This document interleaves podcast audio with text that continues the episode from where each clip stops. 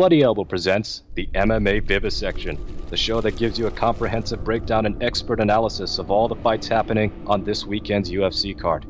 Here are your hosts, Zane Simon and Connor Ruebusch. Hey everybody, welcome back to the MMA Vivisection with me, Zane Simon, and my co-host, as always, Connor Ruebusch. We are here once again talking about this week's UFC event, going down at the Apex facility in Las Vegas, Nevada. Uh, Fight Night card, UFC on ESPN 36, UFC on uh, UFC Vegas 54, I believe.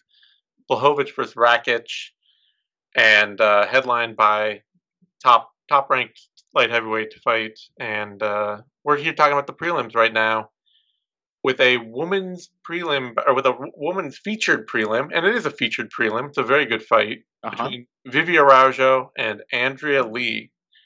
In fact, I'm not really sure what this fight is doing on the prelims. Quite frankly, it's, it's a good- Yeah. Yeah, I'm kind of surprised they put flyweights as the main card opener, not this. yeah. Or you know, like Camacho Torres. I love Camacho. It'll Sure. be a fun fight, but like this will be a fun fight too. And Yeah. it, it has a lot more divisional relevance all the way up.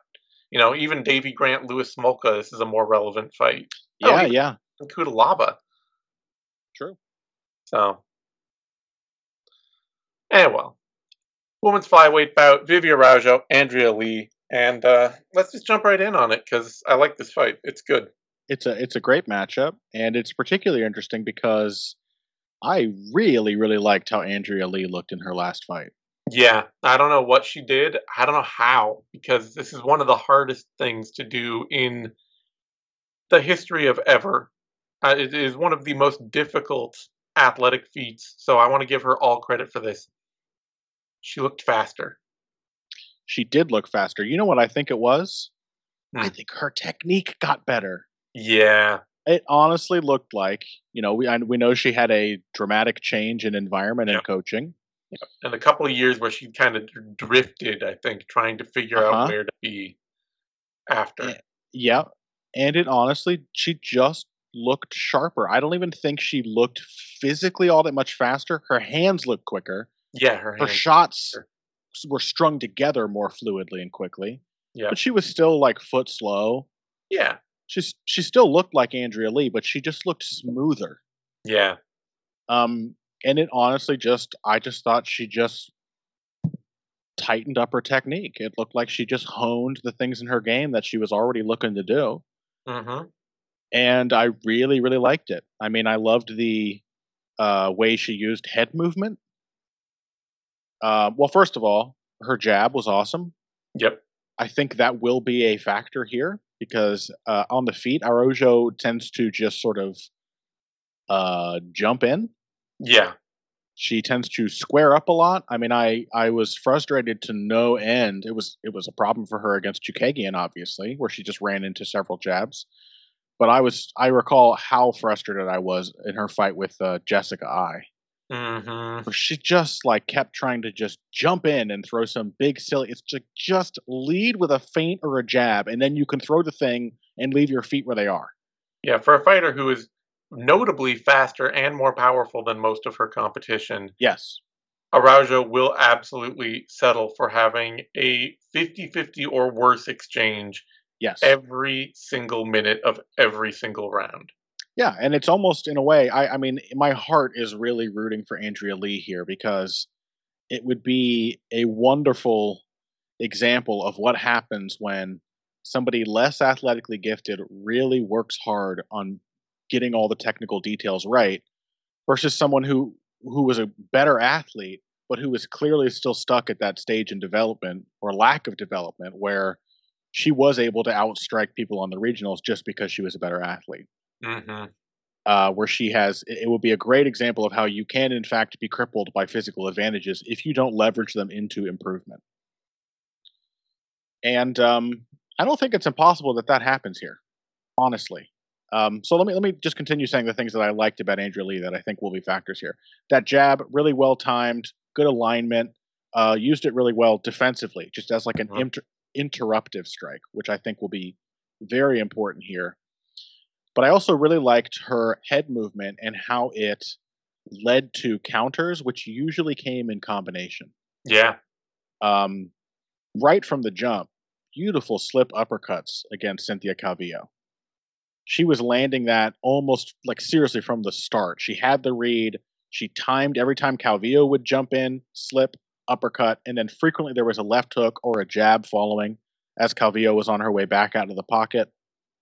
She also slipped to the outside and came up with left uppercuts and followed those mm-hmm. with straight rights. Um, quite a nice job as the fight progressed of connecting her punches to kicks and knees too. Yep.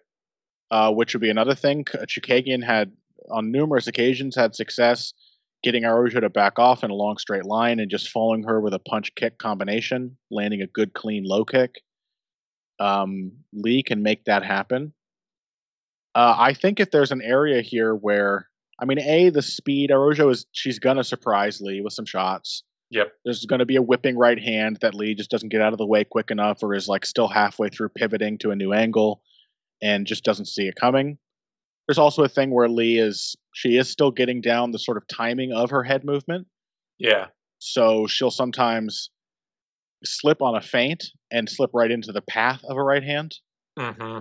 Which, if she had read the feint correctly, she would have slipped outside of it and moved the target as they were throwing it. But yeah, she's still a little anticipating too much with the head movement sometimes and not um, adjusting her position quickly enough when that it becomes clear that that's what's happened. Yeah. Um, so there'll be a speed advantage basically, but I, I think I, I would give Andrea Lee, based on that performance, an edge in the striking just on the fluidity of her game. Yeah. And the fact that when Araujo hits somebody, she doesn't often connect other things together afterwards. No, and she she takes a lot of photos too. She absolutely does. She will get into range, she'll land that shot, and then Lee will counter her. Mm-hmm. So the real concern here is probably the grappling where yeah. um, Lee's not bad. She's never been bad. She's a real grinder, um, and has a great. She she responds to grappling situations like a wrestler. Yeah. Um, which isn't always a bad thing. She will she will not always just give her back. She will look to reshoot.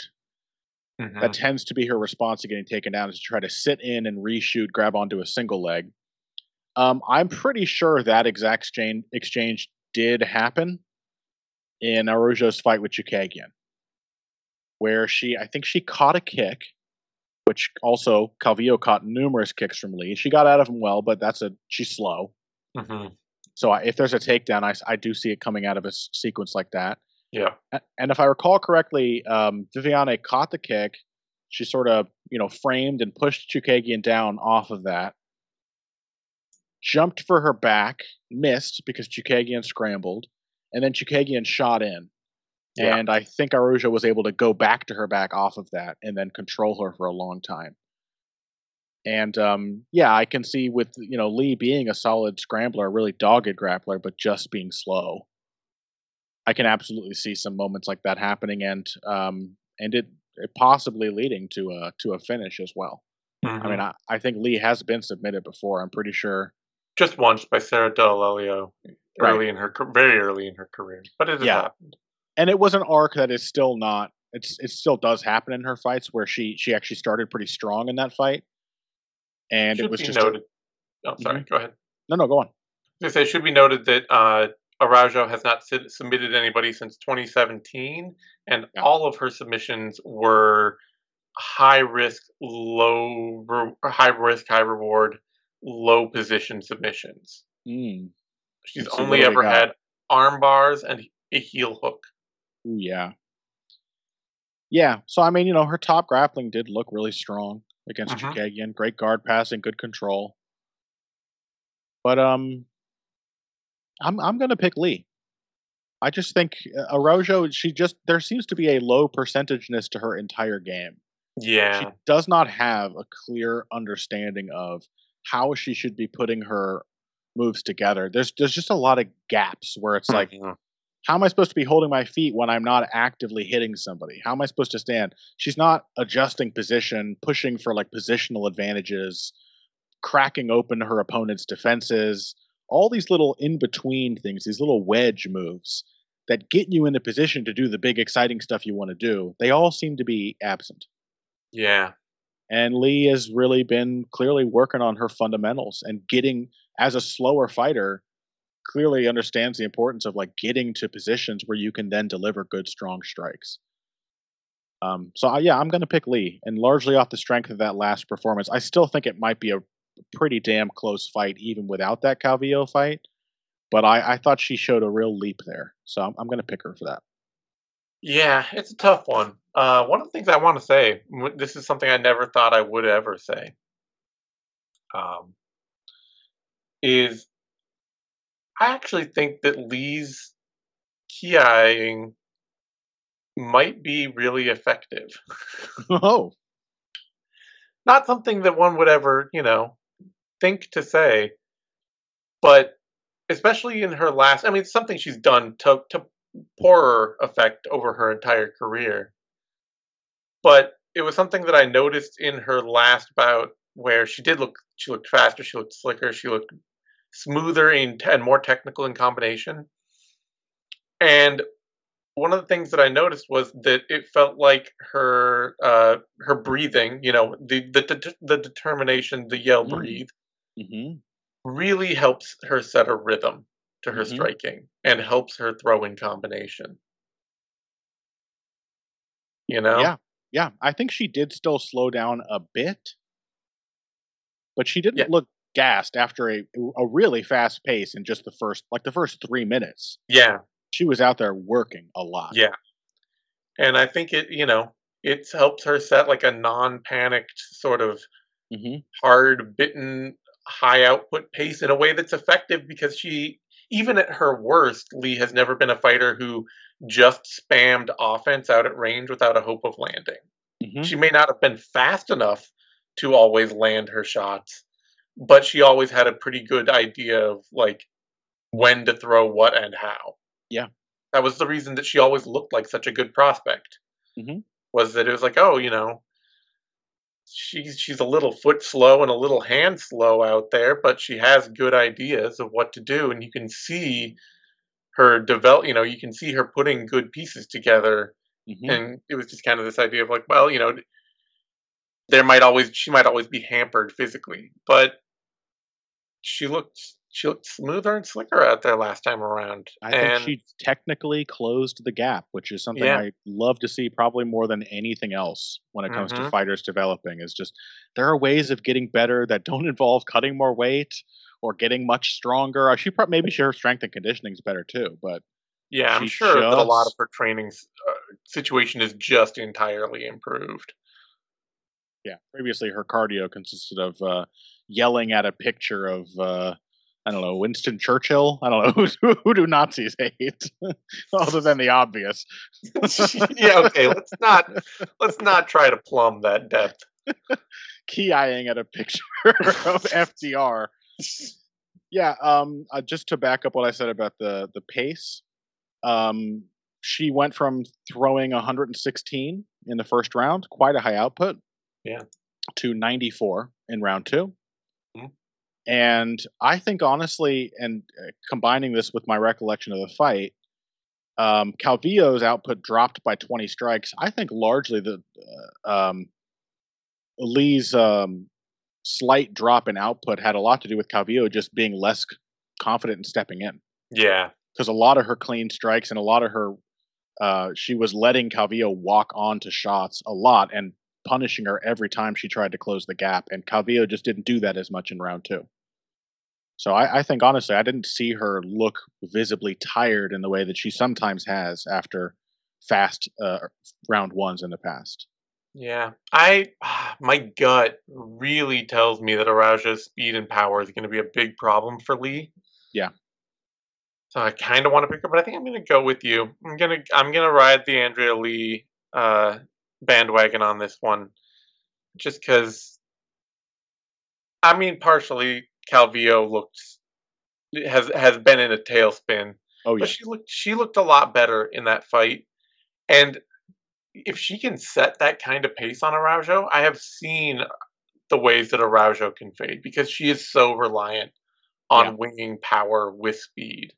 Yeah, and if if Lee can stay hard to submit, and Araujo, as we said, she's been a pretty low percentage submission threat over her career, hmm then I think it's much more likely that Andrea Lee can force Araujo into a fight that makes Araujo tired, even if Araujo's winning early, hmm than it is that Araujo will force Lee into a fight where Lee fades out of it. I, I just honestly don't know how. Like uh, sometimes Araujo fights at a very slow pace. Yeah, Uh, if she does try to force the pace again, I think she's just gonna like jump in standing square and get jabbed. Mhm. yeah. She, like I said, and even fights where Araujo seems like she should have a big, big clear margin to win. Yeah. she usually makes striking exchanges as hard on herself as she can. Absolutely. It's just always this process of every exchange is going to be equal and Yeah. I'm always she's always going to be there to be hit if you're willing to throw and hit her and Andrea Lee will always be willing to throw. I mean, if Jessica Eye, who's big and strong but not particularly fast, Yeah. can just sort of largely beat you with jabs, then why can't Andrea Lee? Yep. I agree. Lee is a very slight favorite, opened at minus 145, has been climbing regularly up to minus 117 continuously, I suppose I meant to say. And uh, opened at plus 125, dropped down to minus 104, and has stayed there. So, very close odds. Both women can be had as favorite. Um, and I get it. Araujo is you. You just look at like the natural athletic gifts, the uh, and for a long time the mechanics, and Araujo just seems seems like she was the slicker fighter. hmm But yeah, I think I think Lee has closed a gap and is a a better process fighter. And I think there's just there's just a lot of facade with Araujo striking. Mm-hmm. Mm-hmm. She might look slicker against a certain level uh, of athlete slash technician who just doesn't know how to deal with her. But somebody Yeah. who just has reliable fundamentals, and it's like, oh, she's just her game is just full of full of gaps that you can just cram a wedge into over and over again. Yeah. Whereas with Lee, all of eh, you know, uh, all of her her losses have been close and tough. Like she will hang in, even yeah. if even if she's not running away from a lot of people in the past. She will also be right there, hanging in and fighting really hard with everybody as well. For sure, she's she's a grimy fighter for sure. Yeah. So. All right. Uh, that brings us to a lightweight bout. Michael Johnson, Alan Patrick, and the battle of incredibly fragile game plans. These two men are walking the absolute razor's edge in every fight, and they know it. And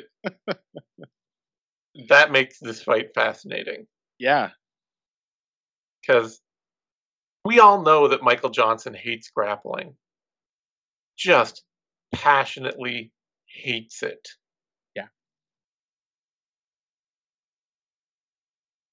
Or maybe he loves getting submitted. There you go. Maybe maybe he's got a humiliation fetish. That could be it too. We've always read that as sort of exhausted resignation when he gets taken down. He's like, "Oh God," but maybe he's like, "Time to relax." this is what I've been waiting for. That's right. sitting there with Darren Elkins on his back whispering tighter, tighter.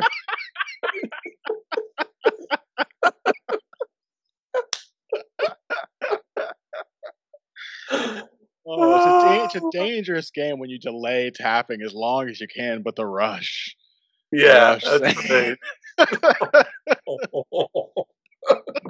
His grapple, If only he could find his someone to choke him training out. is a belt and a doorknob. I was gonna say, if only he could find someone to choke him out in a closet. Um, just we find Michael Johnson dead in a hotel room with Darren Elkins just still choking him out. Oh, Jesus, okay. Uh, yours was better. His his just training regime is a belt and a doorknob. That's very good. All right. Um. so Michael Johnson hates grappling, and Let's go with that. he he hates it more perhaps than I. I mean, he he hates it at like Melvin Manhoef levels. Yeah. Yeah. Like it is just it is rare to see a fighter who came up when he did. I know that he's been at this for a while, but it's rare to see a fighter thoroughly within the modern iteration of MMA, not an old school. You know, Yeah. Melvin Manhoef is very much like an OG MMA guy, Mhm. but a guy who came up in like the 2000s. To see them hate grappling that much is very weird. Mhm. But Like, why are you why are you doing MMA? Yeah, exactly. Like, why aren't you? There's, I mean, now there's like karate combat and stuff. He Could have conceivably done boxing with a get a get a good boxing coach. He's got quick hands. He's tough. yeah, You know, he's got some already some pretty good form. He's got problems, but he could have honed that. yeah. Well, But just Started out wrestling, and he he got in. He loved. He fell in love with boxing, and he hates grappling. Yeah. just hates it. And so he panics every time it happens, and it makes him tired, and it makes him mis- make mistakes, and it makes him give up, and it just happens over and over again. It does not matter how well he is doing in the fight. If somebody starts getting him down, he shat- he starts to shatter. Mhm. And this has been going on for so long that like I can't imagine how you fix it. Like no, there's, no fixing it now. Yeah, this was a problem against Paul Sass in 2011. Yeah. Against Reza Madadi in 2013. Against Jonathan Brook Brookins, you know, in 2010. Mhm. This is a man who got submitted four times before he ever got to the UFC. Mhm. Just and has been submit and has been submitted pretty much annually every year since. Yeah. feels like. Um, and by all sorts of things too. It's not just like oh he gives his back. Oh yeah, no, it's anything. It's anything.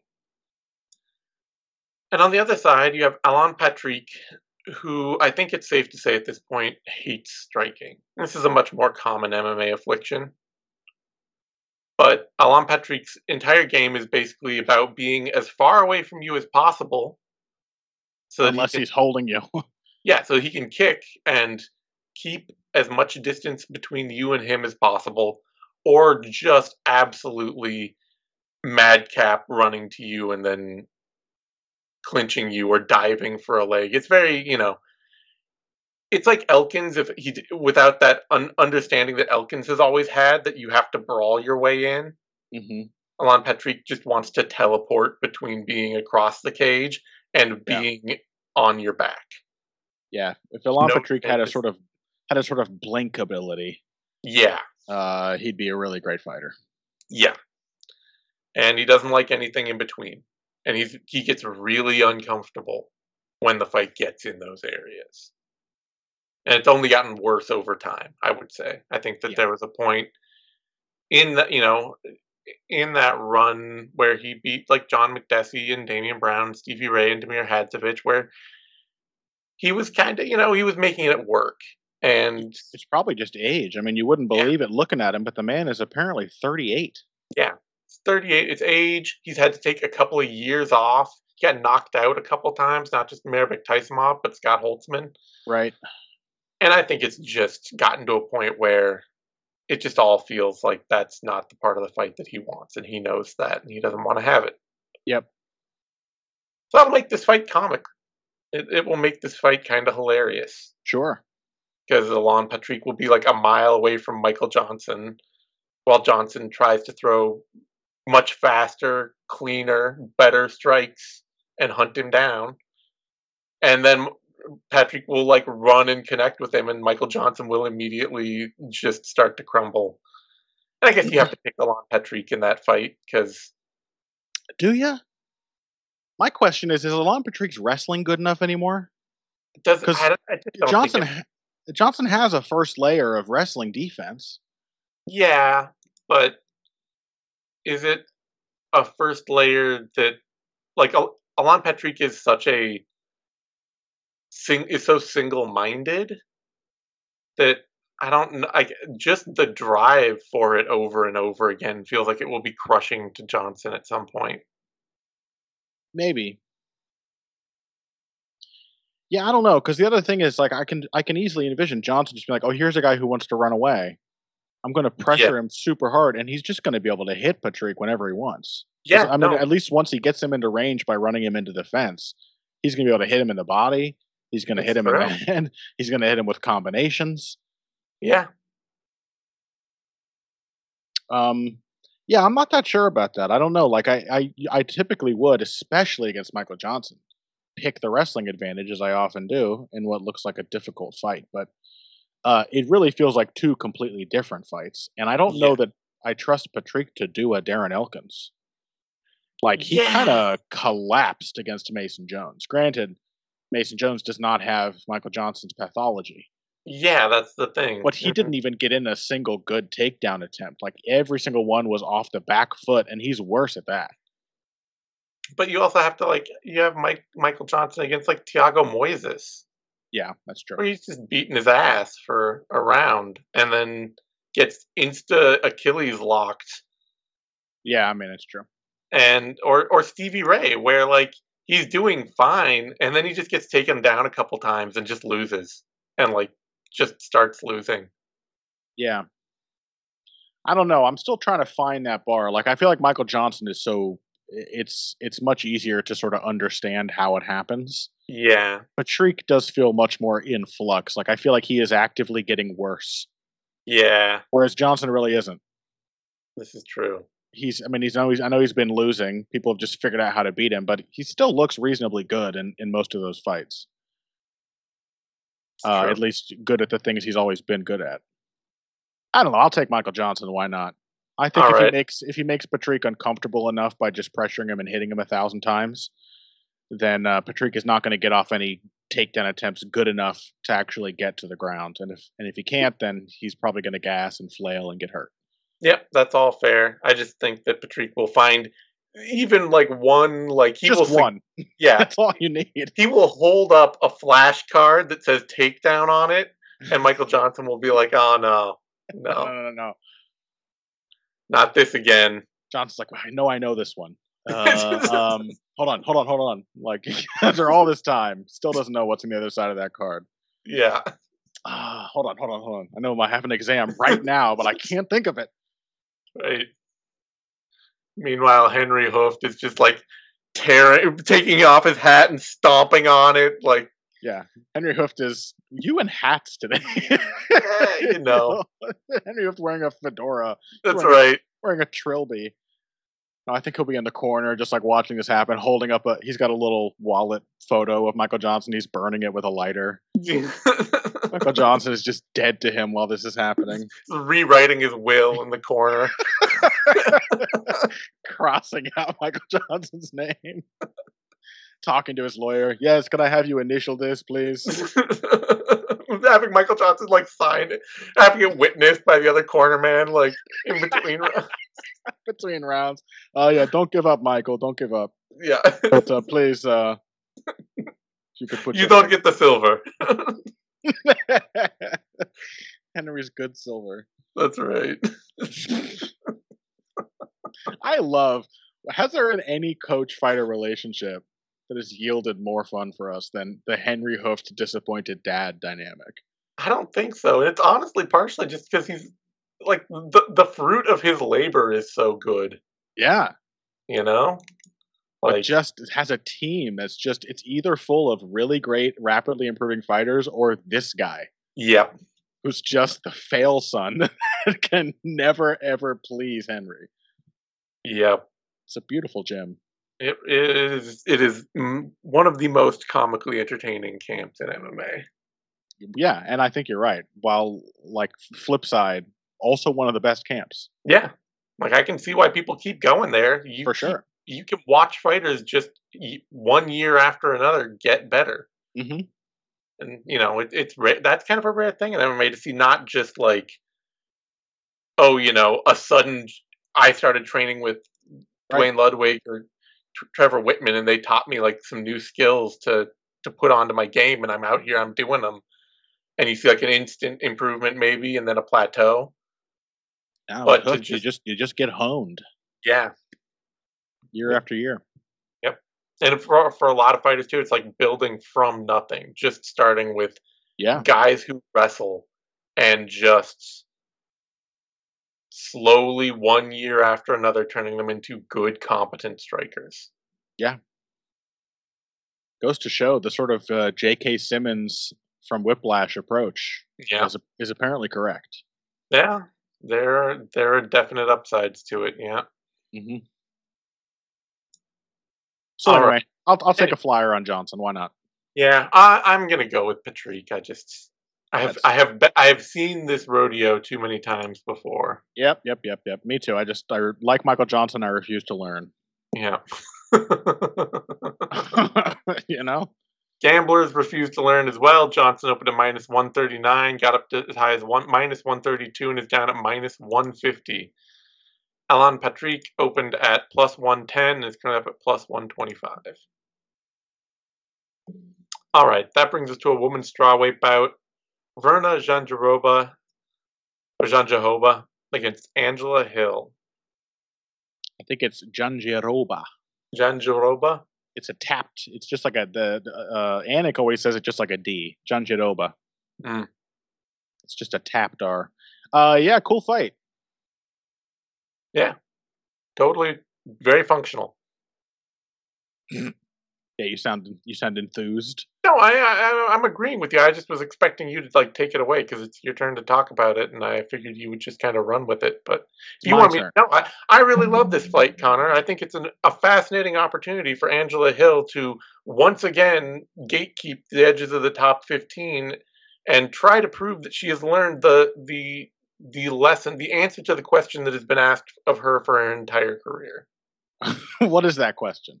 Can she stop somebody from out grappling her if they really want to out grapple her? hmm Uh, it's an open question here.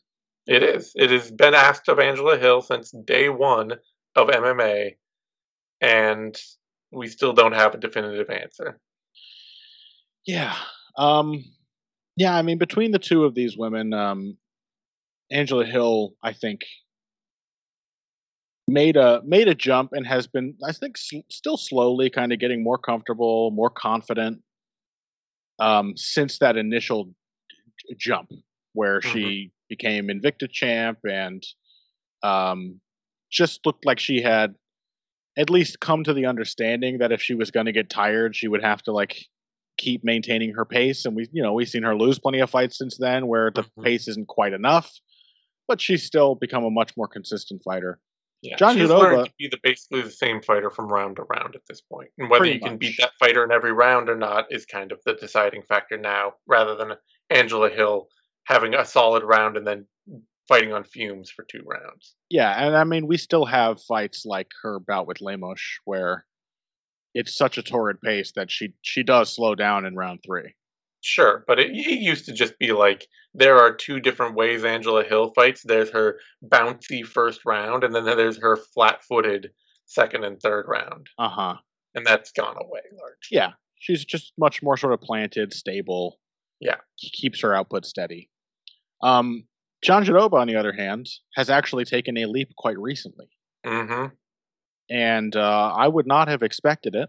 I thought she was going to be like the other, um, Uh, yeah. Uh, you know, you know instantly who I'm thinking of.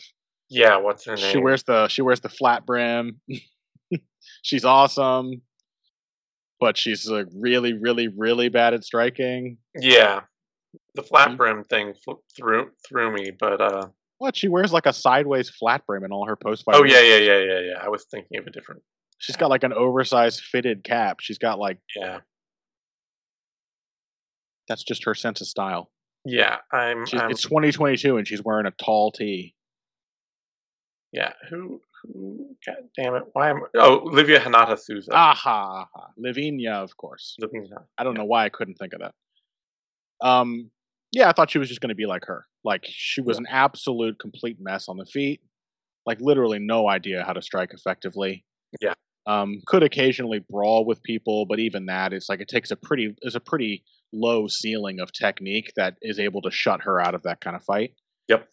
And then otherwise, just really really messy takedowns, and then sensationally good grappling. Yep. And um, she has kind of improved both her weak points. Yeah. Her striking looks far more functional. I won't say it's good.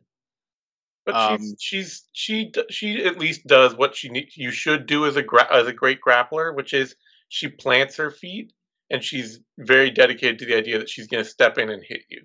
Yeah, and there's a form to her combinations. She leads Yeah. with a jab. Yeah. It's one, two, three. It's not everything isn't just a wild hook. Yep. Um, in fact, before, I mean, a bigger problem was that it was a lot of just one and done. Yeah. And she does commit to her combinations much more than she used to. And I think almost connected to that, her wrestling seems to have improved as well. I Mhm. think she has a. I think it's really just that she has a. Uh, she does a much better job of setting up her takedowns. Because Yeah. she actually has some functional tools from the range at which you have to start initiating a shot. Yep. And um, you know, I I just don't know. Angela Hill uh, is really scrappy, but there is still these just weird little quirks of her striking form Yeah. The way she throws her right hand, I hate. Um, she she uses her jab really well these days, but also sometimes she doesn't. I think a big problem for Hill as a striker is that she throws her head into range every single time she throws. Mhm. She's very heavy on her front foot, like this has come with, especially with her more planted style, Yeah. and she doesn't know how to kind of dip back or leave her head over her feet while she engages with her strikes.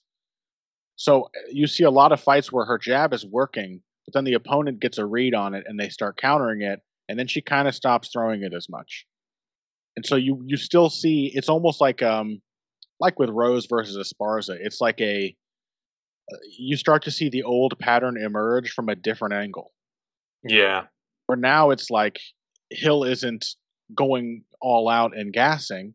Now it's like the opponent will come up with a pretty simple solution and she'll kind of take herself out of the fight by choice Yeah. because she's like, oh, I actually I don't know how to get in anymore. I'm still feeling all right, but how do I get in with my strikes? They keep answering them. Jandiroba is not going to be coming up with like great calculated counters, but she's probably going to be firing back. Mhm.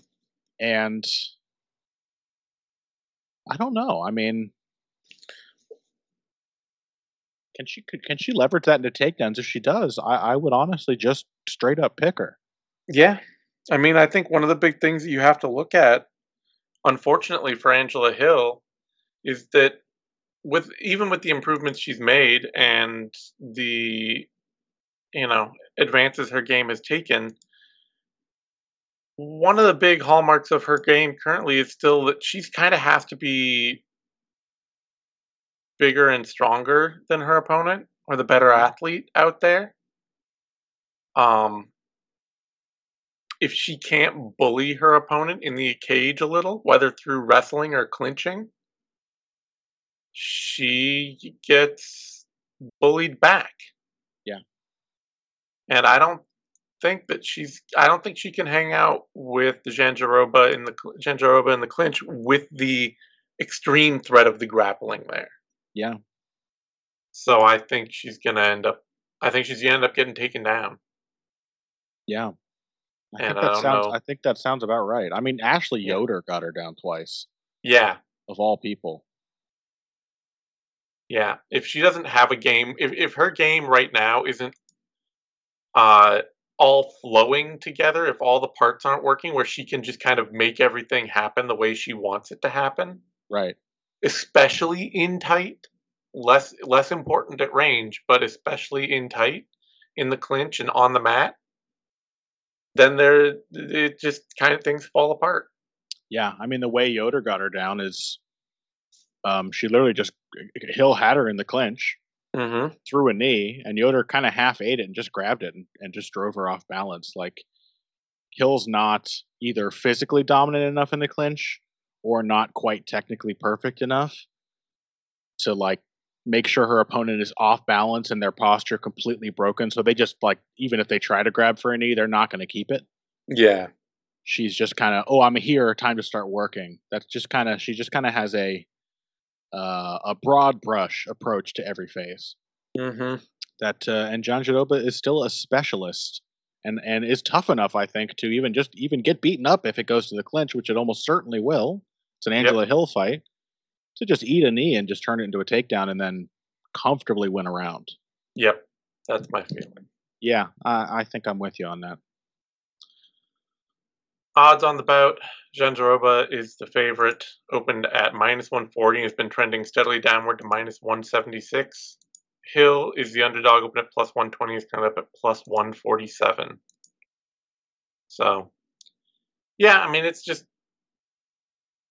you know, Hill is always going to be, the value for Hill is always going to be in fighting as often as she can and making fights as fun as she can and winning every few, a few of them, you know? Mm-hmm, mm-hmm.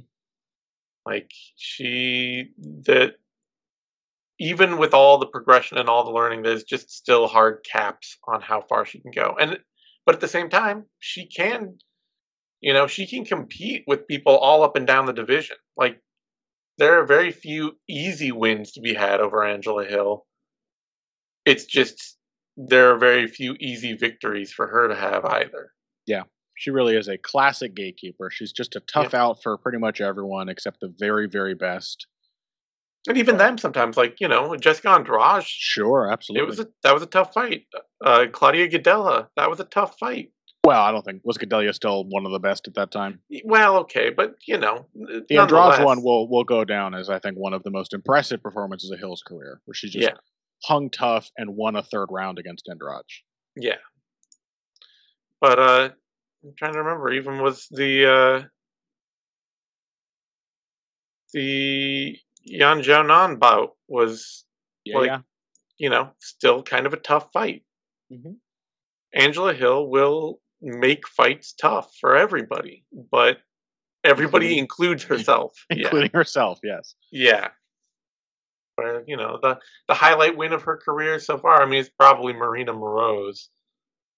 Um and other it's like Marina Moroz and Loma Lookboonmee.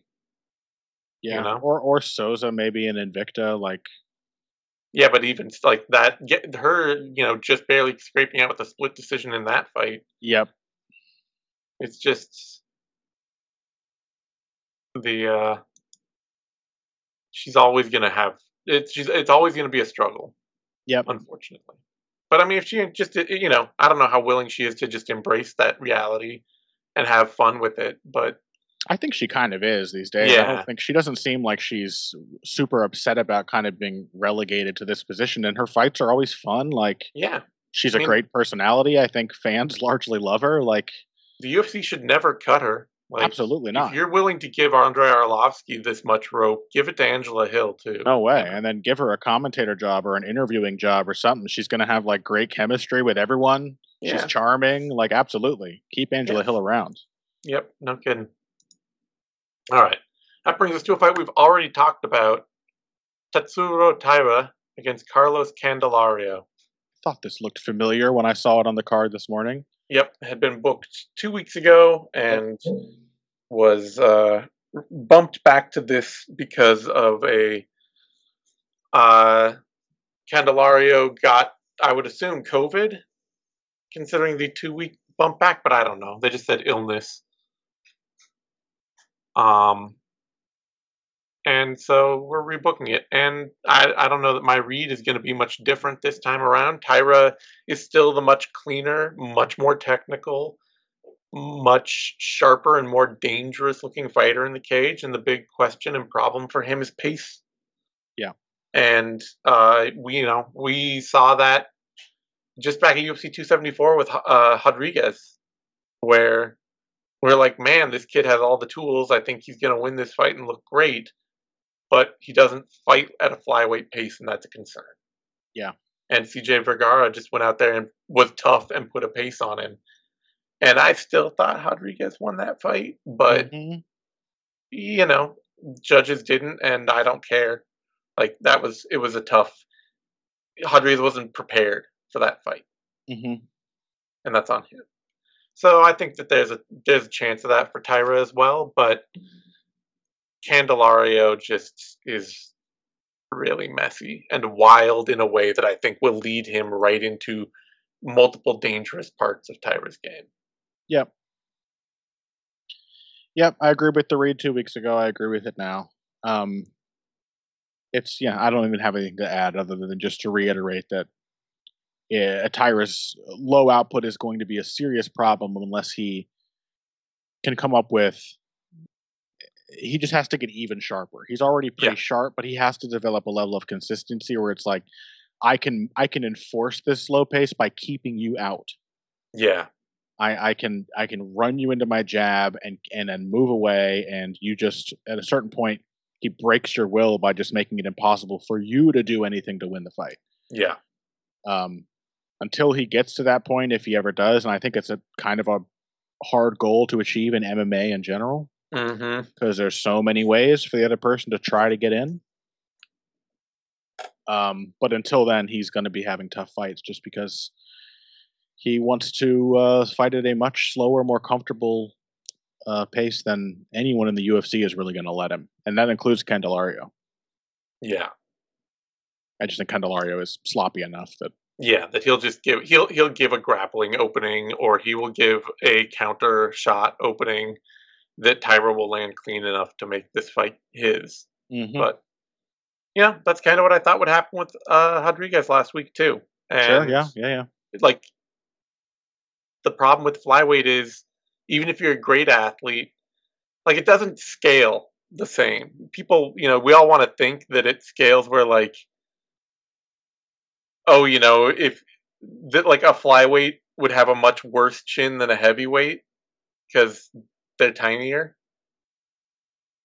But it doesn't work that way. Like the the anatomy doesn't work that way. Flyweights are just they have less power and they're they are still hard to can be very hard to knock out. Mm-hmm. You don't just get to be like, oh yeah, no, I can fighting two, two tiny guys fighting. They're gonna all have the same chance of a knockout as two huge guys fighting Mm-hmm. because it's the same thing with heavyweights. They, you know, there are some insanely durable ones out there, but there are plenty of big dudes who have the durability of um who don't have the durability to take the power they're wielding. Mm-hmm. So if Candelario is just hard to knock out, then Taira could just be in for a rough a rough night. Yeah. But Taira's also a pretty good grappler, so yeah, Should be a good saving There- grace. there there are multiple avenues here. Uh, odds on the bout. Taira is still the favorite. Opened at minus 250, jumped up to minus 212, and is currently down at minus 247. Candelario opened at plus 210, dropped down to plus 175. It's currently up at plus 199. That brings us to a middleweight bout. Nick Maximov, Andre Petroski. Um, two men who are making it work in the UFC middleweight division, despite my thoughts that they would struggle really hard almost immediately.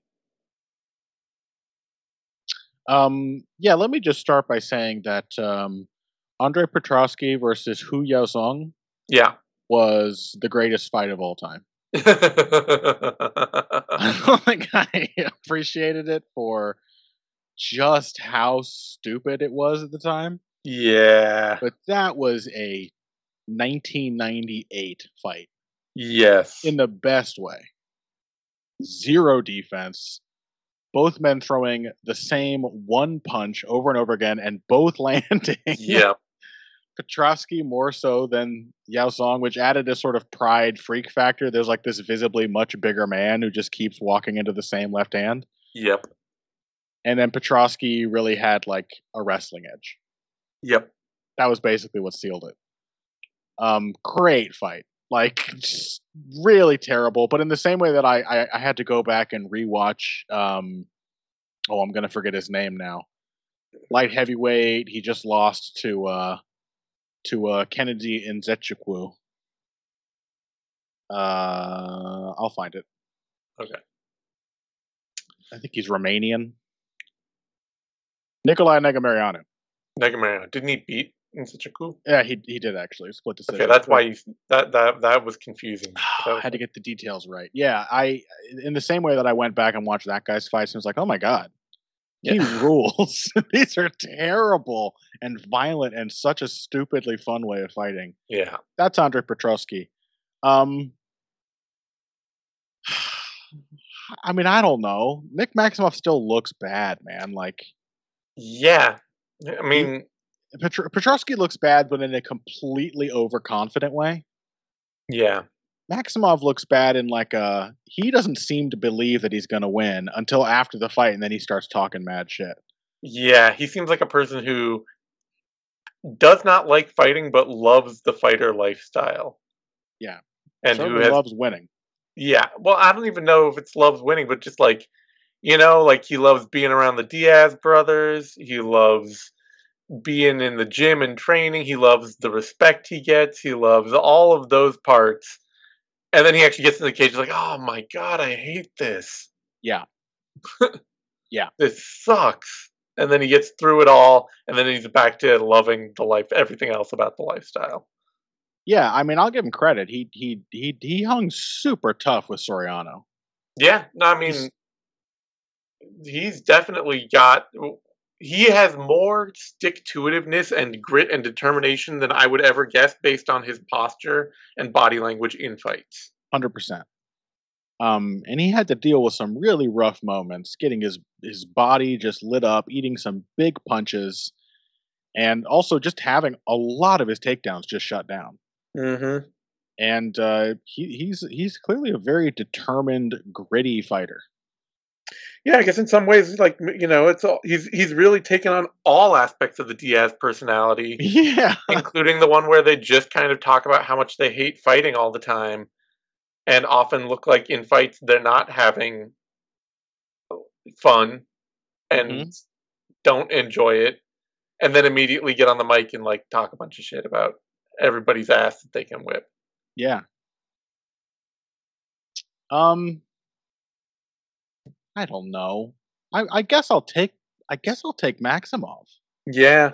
just because Petrovsky's so predictable on the feet, you got to assume a slight wrestling edge. Like Petrovsky's a solid takedown artist. I think he he's he's a better Shot submission wrestler. grappler, uh, Oh, shot really? wrestler and submission. Uh, I mean, I don't know. Maximov's thing is that he's an excellent scrambler and like Well, that's really what I hard to out grapple in a scramble. That's that's what I mean. Is when Yeah. Gets to a good position, you see really clean transitions to submission attacks. Yeah, okay. Maximov is more like he might not get the super clean shot. You might get one of those attacks on him, but he is just going to continually squirm and worm his way until he is either back on a takedown attempt that he will not let go of, uh, or in top position.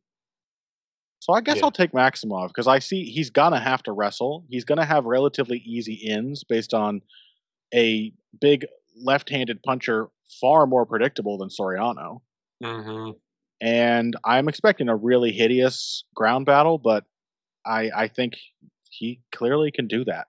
Yeah. He does not mind winning a hideous ground battle.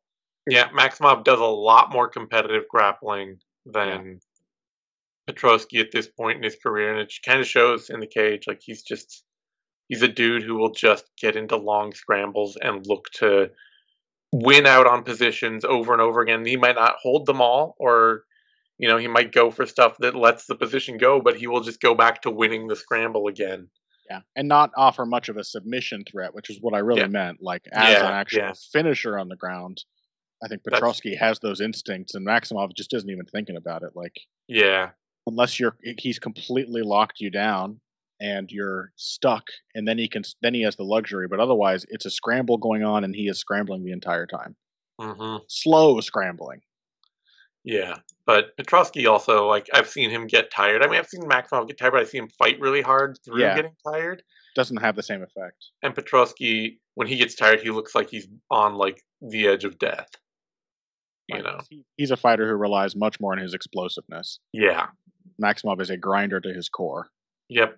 So yeah, I think Maximov can can put the grind on him and, and win out. How crazy it would be? Nick Maximov, three wins. Yeah, right. UFC. And oh, one of them over by, by the way, Soriano. That's a Yeah. solid ass win. Yeah, really is. he was getting dialed up standing in that fight. Got hurt to the he still- body. Like Yeah. it, it just didn't matter. He just stuck to what he does. Yep. Maximov opened at minus 250. Is currently down at minus 395. Petroski opened at plus 210. He's currently at plus 302. I think that's too high. It's I- too I- wide. Too wide. I don't. Maximov is not a. He is not a hype train. I am going to jump on until I see dramatic shifts. Yeah. I think this is a, a winnable fight for him, but Petroski is, you know, like he, Maximov also was touch and go with Cody Brundage, and I would Yeah, say right. Petroski's better than that. And by the end, Brundage was like almost was on the edge of starting to outgrapple him on those Yeah. takedown attempts. Yeah. So Yeah, I don't think that's going to be Petroski like pulling out a late advantage. no. but um, he's he's Maximov is just not. He's a he's a winning fighter, but never really a very impressive one. Yeah. Yeah, pretty much. All right, on that note, you can find me on Twitter at the same time. You can find Connor on Twitter at Boxing Bush. You can find both of us over at bloodyelbow.com. Give us a like, subscribe to our podcast. Bloody Elbow presents on SoundCloud, YouTube, iTunes, Spotify, Stitcher, all that good stuff. And stay tuned for UFC Vegas 55, Holm versus Vieira coming up next week. A fight card that, uh, yeah, it's, all not right. good. It's not good. Come on. Yeah. I mean, it has some some fighters I'm interested in, but not in any fights I'm interested in. No, I love no. watching Park uh, Jun Yong Park. I don't want to see him fight Eryk Anders. exactly that they just ruined Jun Yong Park. Yeah, I Um, like. You know, uh, yeah, it's, it's and weird you have that main event to look forward to. Like Blachowicz, uh, Rakic stands every chance of being dull, but come on, home the era. yeah, it's true. Who cares? Who cares? This fight is both has more interesting fighters and is better booked yeah, in matchup terms by far. I think than next week's. I am not looking forward to it. Honestly, we have next week, and then there's a week off. The depressed us might feel like a nice break. You know, yeah, yeah. Uh, well, I will make it feel like an incredibly, you know, it's going to feel like I- a year I off. make it, I will make it break you as far as I can. It's going to feel like a whole year off That's right. if your nefarious plan goes through. All right. See y'all then. Thanks, everyone. Adios. Thank you for listening to this Bloody Elbow Presents production. To check out more of our content, hop over to the Bloody Elbow Presents SoundCloud and iTunes pages, as well as subscribe to our YouTube channel, which is titled Bloody Elbow Presents. We are also on Apple Podcasts, iHeartRadio, Stitcher, Spotify, TuneIn, Overcast, Player FM, and Amazon Music.